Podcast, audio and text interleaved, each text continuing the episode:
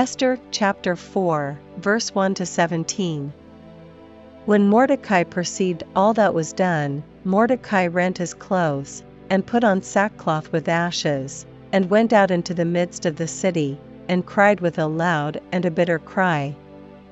And came even before the king's gate, for none might enter into the king's gate clothed with sackcloth.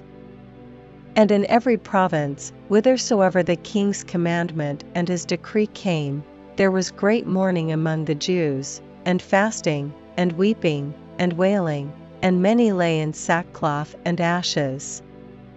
So Esther's maids and her chamberlains came and told it her. Then was the queen exceedingly grieved, and she sent raiment to clothe Mordecai, and to take away his sackcloth from him, but he received it not.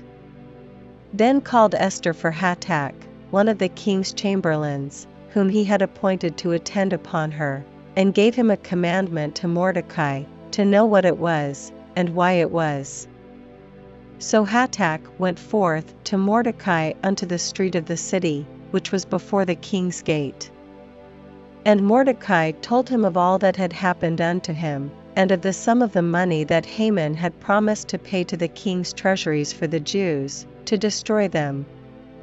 Also, he gave him the copy of the writing of the decree that was given at Shushan to destroy them, to shew it unto Esther, and to declare it unto her, and to charge her that she should go in unto the king, to make supplication unto him, and to make request before him for her people. And Hatach came and told Esther the words of Mordecai. Again Esther spake unto Hatach, and gave him commandment unto Mordecai. All the king's servants, and the people of the king's provinces, do know, that whosoever, whether man or woman, shall come unto the king into the inner court, who is not called, there is one law of his, to put him to death, except such to whom the king shall hold out the golden scepter, that he may live. But I have not been called to come in unto the king these thirty days. And they told to Mordecai Esther's words. Then Mordecai commanded to answer Esther, Think not with thyself that thou shalt escape in the king's house, more than all the Jews.